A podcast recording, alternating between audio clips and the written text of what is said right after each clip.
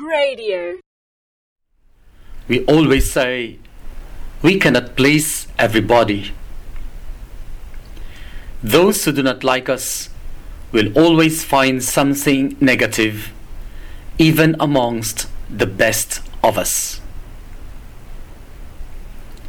As long as we live, there will always be people who will love and hate us. That is why we have friends and enemies as well. Jesus, being a human person like us, was loved by some but hated by many. In fact, in his lifetime, he had more enemies than friends. So that from the moment he was born until his last breath, and all the years in between, and even to this day, many hated him, particularly the Jews. The Israelites had been longing for the Messiah whom they thought would free them from their bondage against the Romans. They were looking for a strong and political Messiah. Even now, they are still waiting for the Messiah to come. Jesus could never fit into the standard of the Messiahship in their mind. A prophet? Yes, but never the Messiah. They did not just fail to recognize Jesus as the Messiah, but they hated him. When Jesus read the passage in the synagogue, at first he was well received, but suddenly the people were enraged. Why? Because he was too much for them. How can he be better when he was just ordinary like them? The people of Nazareth could have been proud that one from their ranks had risen to such high status. But the people could not accept Jesus because what they saw in him was the carpenter they knew.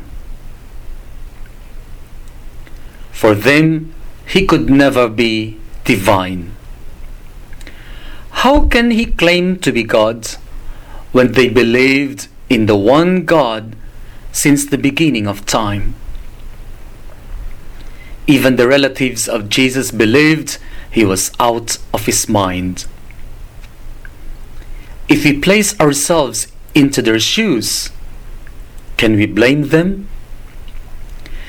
It is easier for us to believe because our consciousness has been formed by those believers who were ahead of us.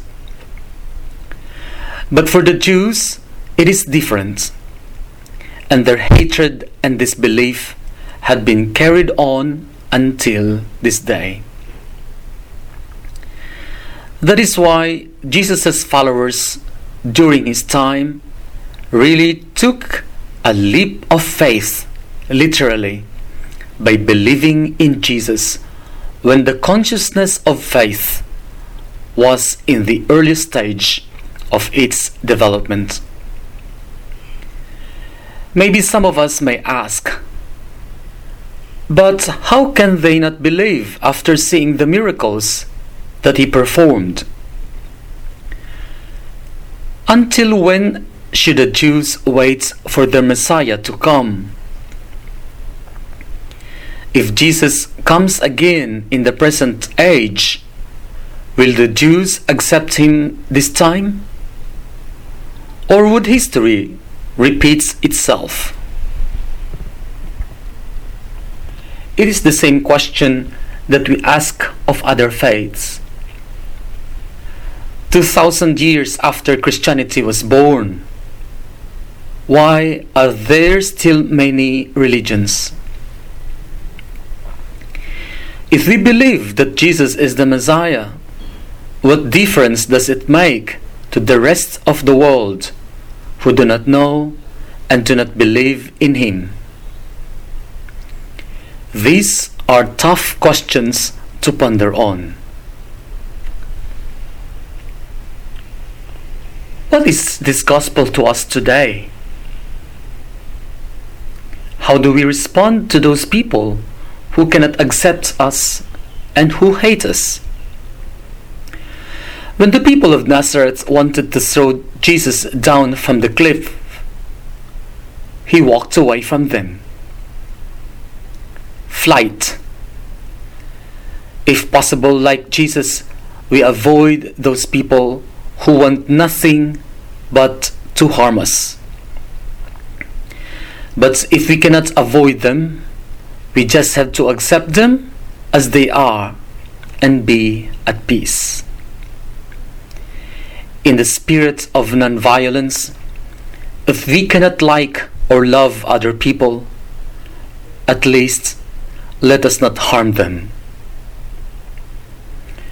At the end, Jesus showed us that it is possible for us to love those who hate us, even to the point of giving ourselves to them, just like what he did to the Jews.